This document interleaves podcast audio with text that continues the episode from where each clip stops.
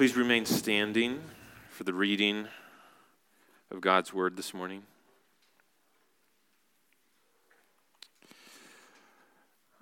From Exodus 16, verse 1.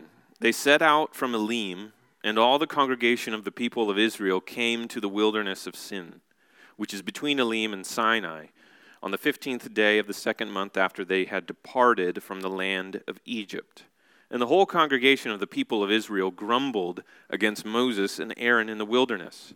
And the people of Israel said to them, Would that we had died by the hand of the Lord in the land of Egypt, when we sat by the meat pots and ate bread to the full, for you have brought us out into this wilderness to kill this whole assembly with hunger.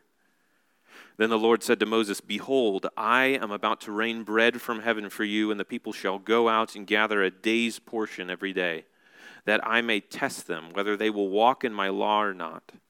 On the sixth day, when they prepare what they bring in, it will be twice as much as they gather daily.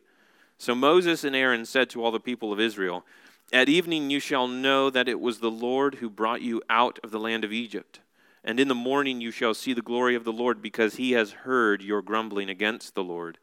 For what are we that you grumble against us? And Moses said, When the Lord gives you in the evening meat to eat, and in the morning bread to the full, because the Lord has heard your grumbling, that you grumble against him, what are we? Your grumbling is not against us, but against the Lord.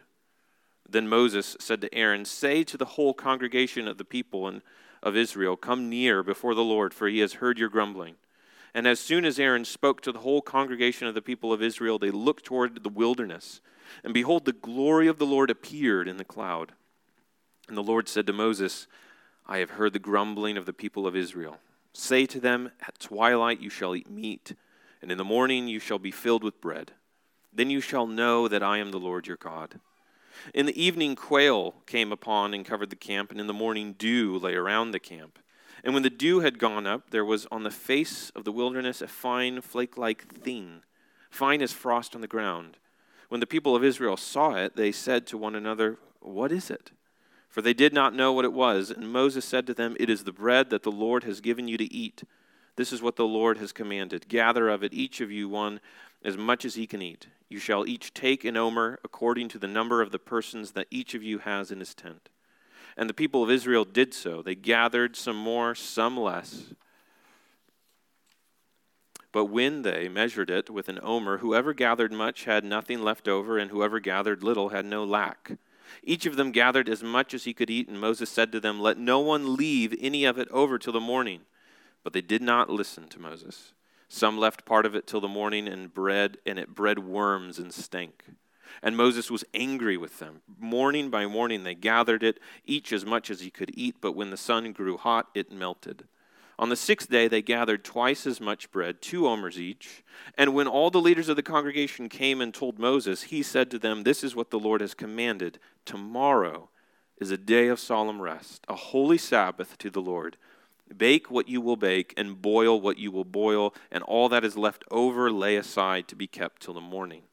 So they laid it aside till the morning, as Moses commanded them, and it did not stink, and there were no worms in it. Moses said, Eat it today, for today is a Sabbath to the Lord. Today you will not find it in the field. Six days you shall gather it, but on the seventh day, which is the Sabbath, there will be none. On the seventh day, some of the people went out to gather, but they found none and the Lord said to Moses, How long will you refuse to keep my commandments and my laws? See, the Lord has given you the Sabbath. Therefore, on the sixth day, he gives you bread for two days. Remain each of you in his place. Let no one go out of his place on the seventh day. So the people rested on the seventh day.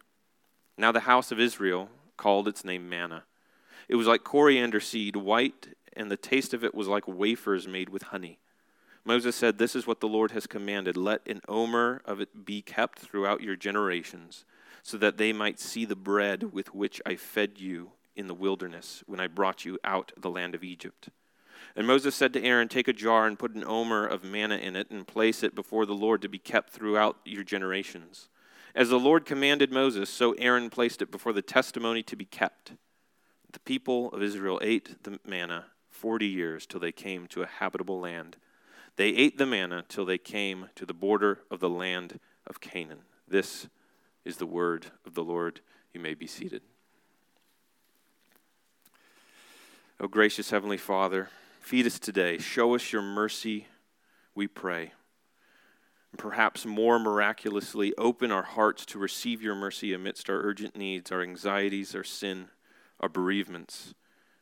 By your Holy Spirit, show us Christ, we pray. Amen. Uh, well, it's a pleasure to be with you all this morning and worship with this church. I have dear friends uh, who have served here over the years, uh, as Ari mentioned, Eric Landry, another friend, Dan Warren. And so it's very special to, to be able to join uh, with you all. It's a privilege to share God's word with you. Uh, today we're jumping into the middle, or uh, we're jumping into Exodus. Exodus 16 is where we find that God provides for his people's needs with manna, heavenly bread. Uh, we're, jump, we're jumping in at an interesting point in Exodus, uh, Exodus uh, about a third, third of the way into the book. Uh, the early chapters leading to chapter 16 tells, tells a story of how God hears the cries of his people in their bondage and slavery rivals the oppressive reign of Pharaoh and miraculously frees his people from bondage. Now, this is, uh, that is often the climax of most theatrical tellings of the story of Moses and Israel. That's, that's usually the end, right? The evil tyrant is defeated against all odds, the underdog is victorious. But in a very real sense, as Israel's time in Egypt closes, their story is just beginning. One quick thing to note in, in Exodus, in chapter 4, we see that Yahweh refers to the children of Israel as his beloved son. Israel is his beloved son. Now Yahweh has freed him from his captivity and he's going to raise him up. God is going to do the difficult work of training him, of developing him, and nurturing his people so that they can be a living testimony and light to the nations and model and pattern their lives around God Himself rather than their oppressors. And that's what's happening here in our passage. In the wilderness, God is training and raising up His people to model and pattern their lives around God Himself rather than Egypt. And we see that through at least three points in this passage. Uh, passage, we'll see that one, God cares about our physical nourishment. Two, that God cares about our spiritual and moral nourishment. And three, that God cares about our wilderness. So God cares about our physical nourishment. Verses 1 through 4, it says, They set out from Elim, and the, all the congregation of the people of Israel came to the wilderness of Sin which is between Elim and Sinai, on the fifteenth day of the second month after they had departed from the land of Egypt. And the whole congregation of the people, they grumbled against Moses and Aaron in the wilderness. And the people of Israel said to them, Would that we had died by the hand of the Lord in the land of Egypt, when we sat by the meat pots and ate bread to the full. For you have brought us out into this wilderness to kill this whole assembly with hunger. So 30 days have passed in the wasteland after crossing the Red Sea, which makes you begin to wonder about supplies. How long could things have lasted for, for this multitude of people? Uh, you can kind of per- picture morale start to go down dwindle. The enthusiasm uh, of people on the trek start, uh, starts to dwindle, right? They're not really making comments about the scenery. They're not really remembering of, of the, the, the, miracles in, in, in, anymore. It's a, it's a demoralizing kind of scenario. In the previous chapter in Exodus, talks about the bitter waters of Marah, right? And the text there says the people, again, murmured. This is kind of a general grumbling toward Moses. But in this case, we hear, we hear what their murmuring is. We hear what their grumbling is. We hear what they're saying. Last time their target was Moses, but now it's Moses and Aaron. And quite astonishingly, they express longings for Egypt, their old home. They would uh, rather be well fed slaves than free men starving to death. Now, you might think that the beloved son of Israel, the children of Israel, might act as spoiled children, entitled, in this passage, considering all that God has done. But that's not exactly how the narrative depicts them in this chapter.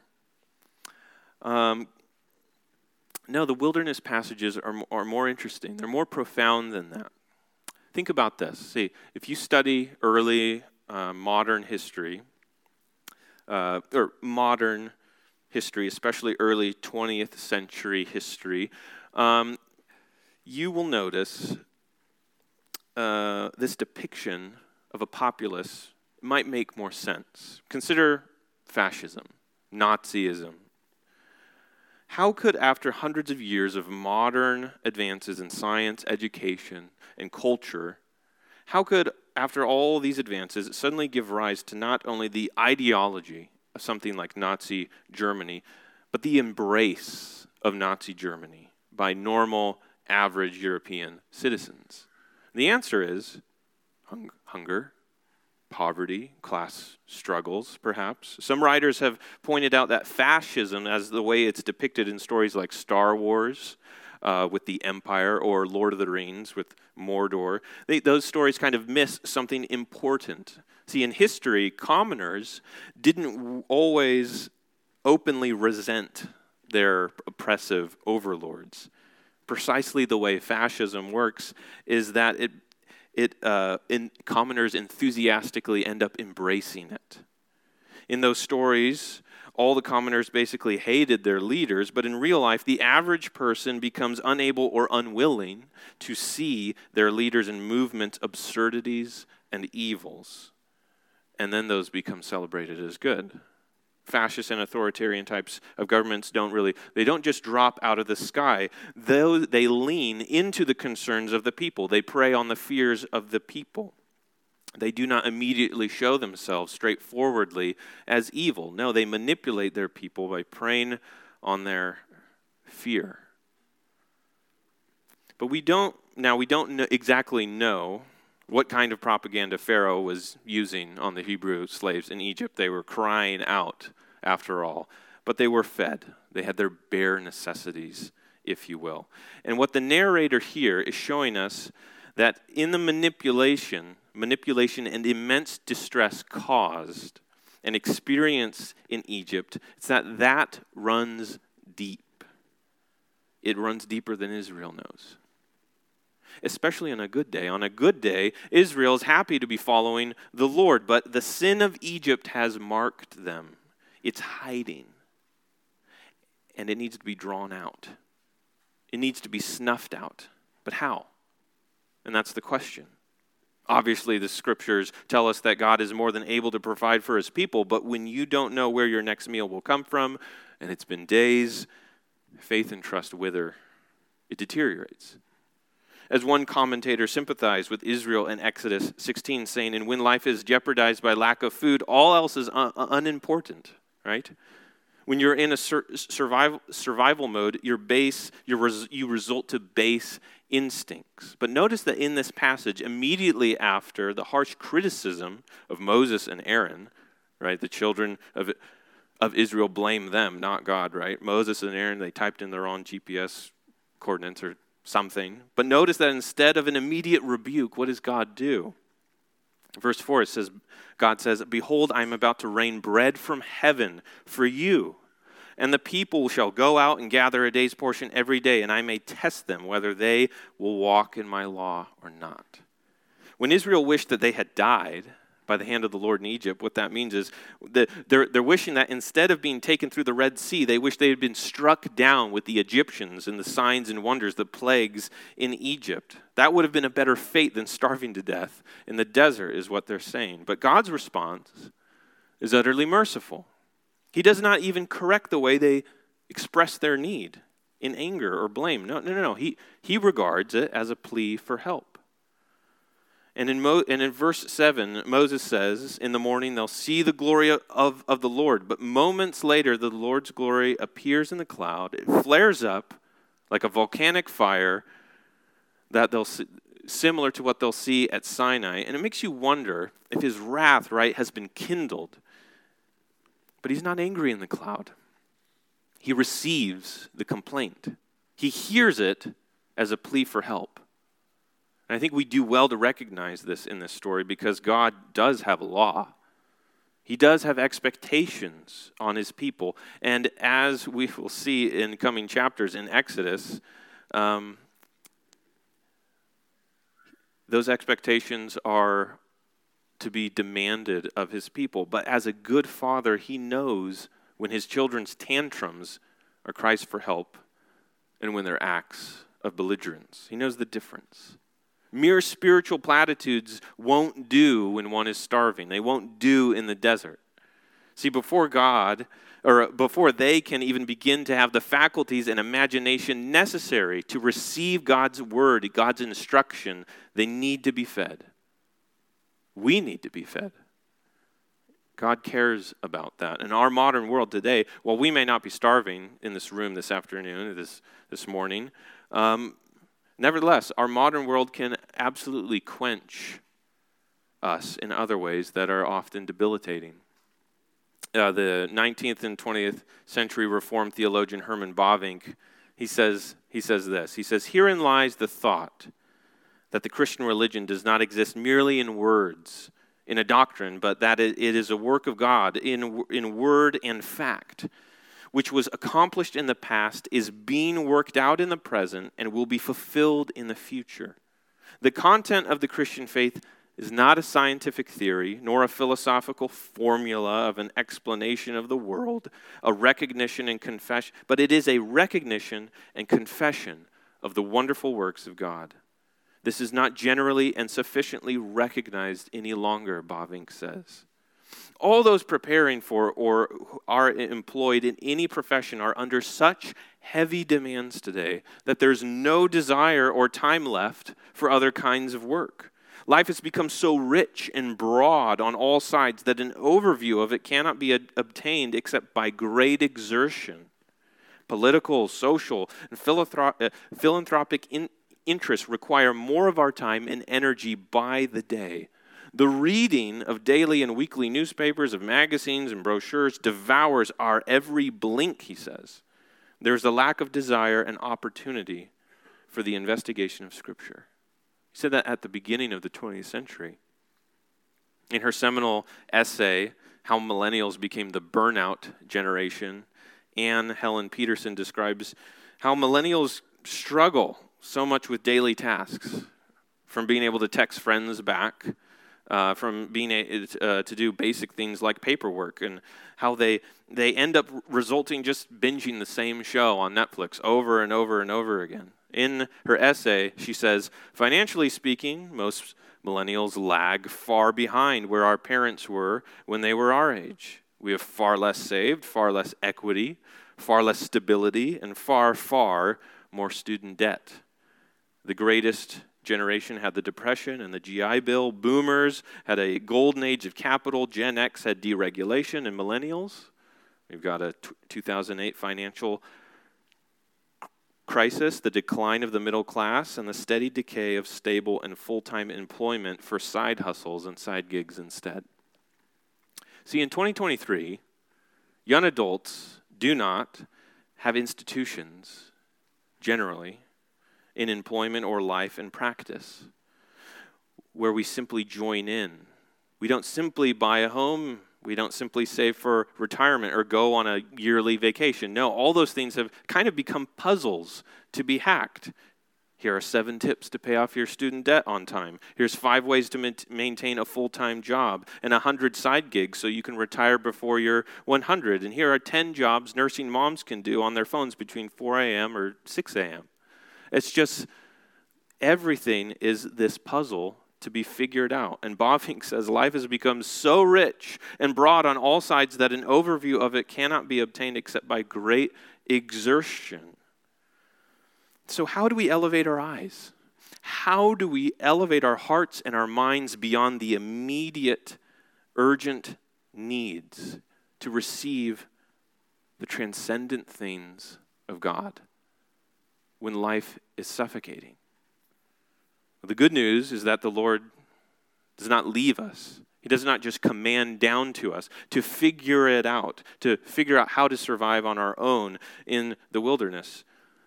No, He feeds us because He cares for us. God cares about our physical nourishment. Point two, God also He cares about our moral and spiritual nourishment. And so God, He provides His, his people, He pro- pro- provides for them in a miraculous way again. He sends hordes of quail, which are historically native to the region, but fully baked, fully baked bread, not native to the region. They don't, it doesn't grow on trees. Healthy sourdough starters don't even grow on trees for that matter. No, this is a very extraordinary, a very special means of God's provision. But when the people of Israel saw it, they said to one another, What is it? For they did not know what it was. And Moses said to them, It is the bread that the Lord has given you to eat. Heavenly bread. People don't know what it is, so that's, that's what they call it manna. Manna is a is an archaic Hebrew word which means what is that? It's not fancy. It's not a flattering word. Um, no, it's ordinary. What, what does this have to do with training up Israel? Right? What does this ha- have to do with excising and drawing out the influence of Egypt from them? Well, remember, verse 4 the Lord said to Moses, Behold, I am about to rain bread from heaven for you, and the people shall go out and gather a day's portion every day that I may test them. Manna becomes their bread for that day. It's not preservable. Now remember, in the storehouses of Egypt in Genesis, during the story of Joseph, in the midst of drought and years of devastating weather, Egypt stored and preserved food. And what did Egypt eventually do? They leveraged their supplies over other na- nations. They had the resources everyone needed, and they milked it for all it was worth. One Jewish commentator says Israel's behavior highlights a critical issue for any political order, even one founded by the Lord the permanent restiveness in the human soul regarding the necessities of life the fear of scarcity, and anxiety about getting enough. If not properly acknowledged and addressed, this anxiety can lead to grabbing all you can, hoarding what you have, and coveting what is your neighbor's. It can even lead to selling yourself into bondage for food, as the people here imagine doing. It can also lead to rebellion, war, plunder, ugly methods of gaining subsistence. Hmm. Do you see what the Lord is doing to his people? Manna is for that day and that day alone. It is not preservable. In the wilderness, God is weaning Israel off of the stupor and the temptation, the logic, the practices of Egypt. And he does that by giving them non preservable bread. Verse 16 says, This is what the Lord has commanded gather of it, each one of you, as much as he can eat, you shall each take an omer according to the number of the persons that each of you has in his tent. And the people of Israel did so. They gathered some more, some less. Each of them gathered as much as he could eat. See, the implication here is that there's enough for everyone. The Lord has given them individually, as families, what they need. Leon Kass, the Jewish scholar I mentioned earlier, again says this this principle does more than satisfy hunger, it also teaches people how to examine their desires. To follow it, you have to know what your needs are. In the absence of scarcity, we are thrown back on ourselves. We have an opportunity to curb our excess wants and to align our desires with our true needs, including those that might be peculiarly ours. We acquire moderation, that wisdom and measure embodied in our trained appetites. So God meets his children's needs. And this is where the training comes in. God then helps us to examine our desires. Because what happens when we don't? As we see, people left some manna out, it's spoiled, it was filled with bread and worms and it stank, but God promised that what they saved on the sixth day would not spoil, and it didn't. But people still went out on the seventh day to gather. On the, on the seventh day, some of the people went out to gather, but they found none. And the Lord said to Moses, How long will you refuse to keep my commandments and my laws? See, the Lord has given you the Sabbath. Therefore, on the sixth day, he gives you bread for two days. And then they rest. See, there's so much to say here that's interesting and important, but I just want to focus on a few things. To recap, when Israel cries out, even in anger, God discerns their cries as pleas for help and mercifully meets their needs and provides for them. And he does so in a way that forces them to examine their desires and to acquire the virtue of wisdom and of moderation. No one is going to leverage God's gifts and store food and sell it at a premium later. That kind of economic logic will not do in God's economy. No one is going to be tempted to practice the patterns in economics that was taught to them in Egypt, but as we see, they don't trust God's provision. Their scarcity mindset and distrust outweigh their faith, and they act on that. And so God has shown them that those marks of bondage, the logic of Egypt, is still impressed upon them. It's still in them. And it's only after the people disobey in the face of God's provision that you see God's frustration vented. Why? Because God's laws are not some arbitrary list of rules he wants you to keep. It's not a random thing. His law keeps us in accord with what is good, true, and beautiful, with what we are made for. Practices that meet our needs and help us to flourish. But if we turn to our own devices, if we begin to shrewdly plot our advantage by taking more than we have been given, by refusing to rest, we begin to take up practices that will enslave us, that will destroy us. We begin to covet and hoard, overindulge. See, Israel fails the test before them. They have set forth an example of disobedience, as the author of the Hebrews says. Israel's problem, your problem, my problems, run deeper than we know.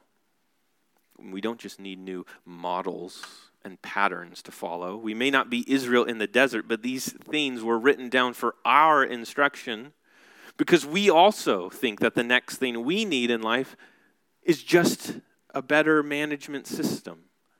We just need to be more shrewdly to shrewdly leverage our, our resources at our disposal, and then we'll feel like our lives are buoyant, are stable are cared for. We've bought into one of the biggest myths in the modern life that technique and efficiency is all we need to fix what is ailing us. If only I can get better at this, if only I can be more proficient at that, if only I can save up this much, if only we can reach this next milestone, then I will feel okay. We're constantly nervous about our scarcity we are constantly comparing our quality of life with others. It's a vicious cycle. And we completely forget that just like the birds of the air that do not sow or reap or store away in barns, yet our Heavenly Father feeds them. Are you not much more valuable than they?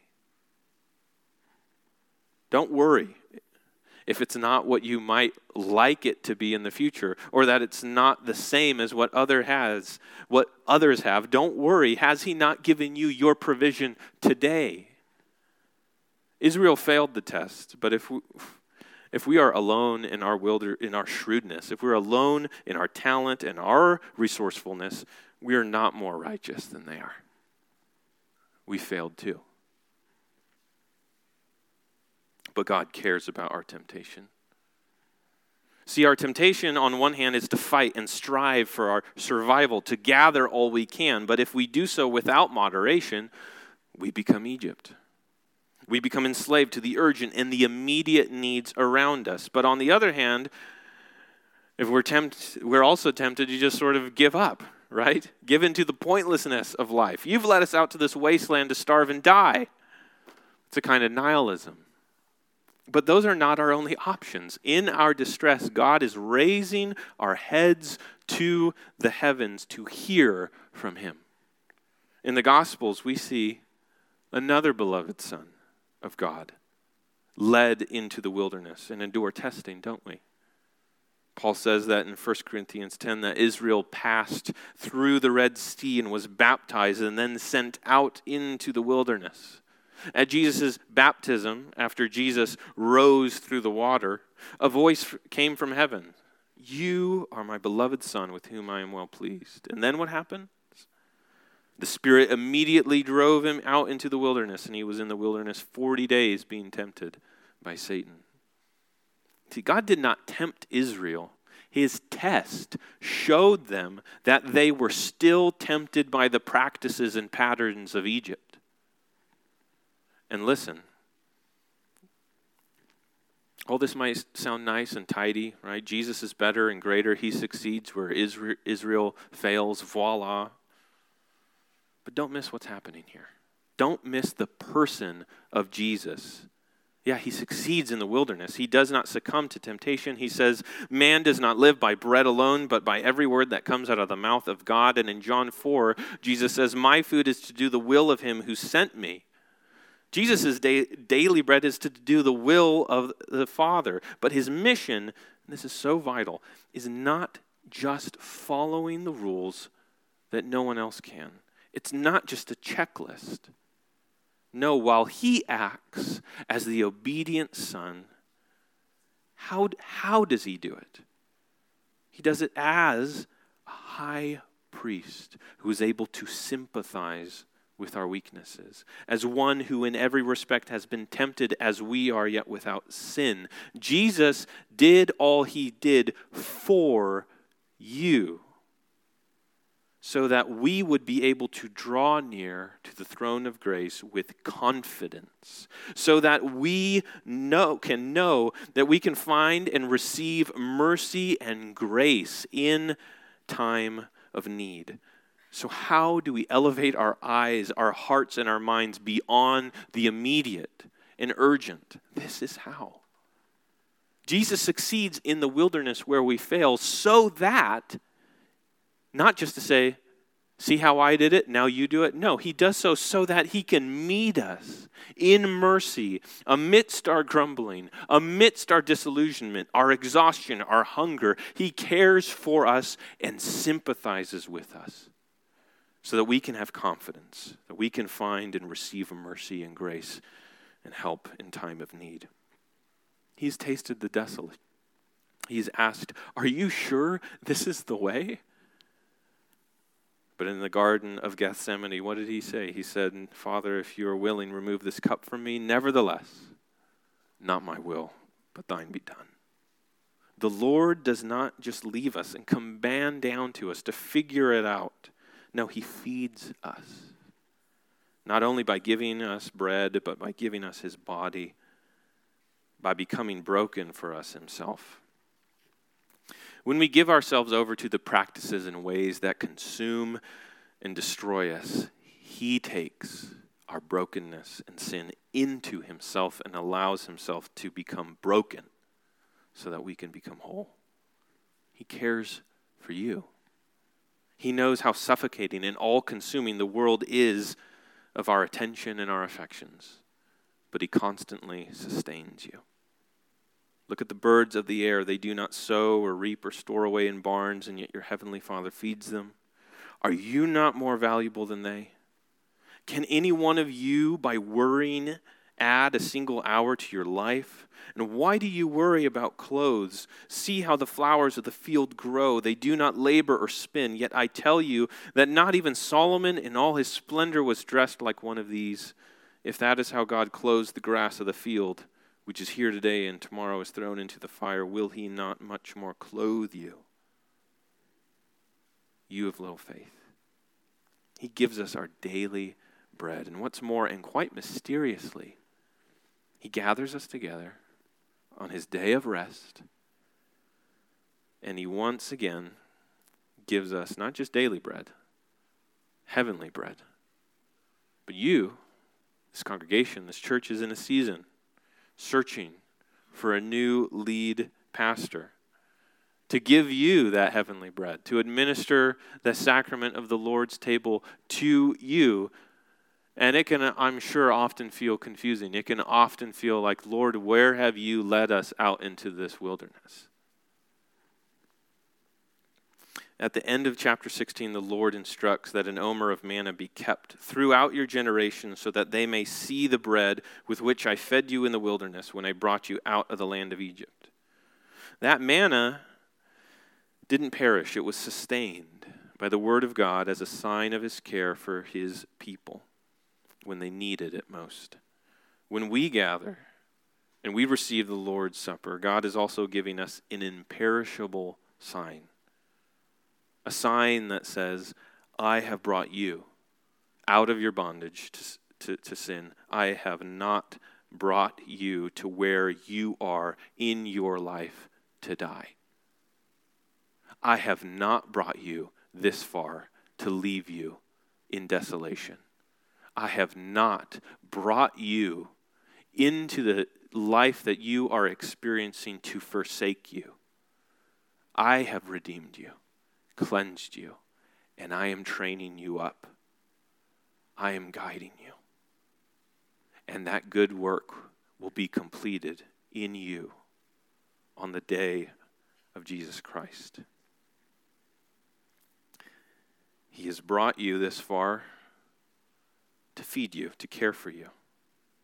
Even if you stomp and scream and huff, take and eat. He's asking you to take and eat. He says, even if you stomp and scream and huff, you will know my love. You will know you are cared for. So that's what we pray for today to receive the faith, to know and cling to God's caring promise. Let's receive God's mercy today. Oh, Heavenly Father, thank you for your word, that you sustain us with our daily bread, and you nourish us with the heavenly bread the righteousness of Christ given to us that we receive by faith. We are utterly dependent on you. Forgive us for our sin, for thinking that our shrewdness, our resources are what keep us safe and stable. Forgive us, Lord. We know we are completely dependent on you. So now provide for us continually. Help us worship you as we sojourn as we long for the day to recline and eat at your table, we pray in Jesus' name. Amen.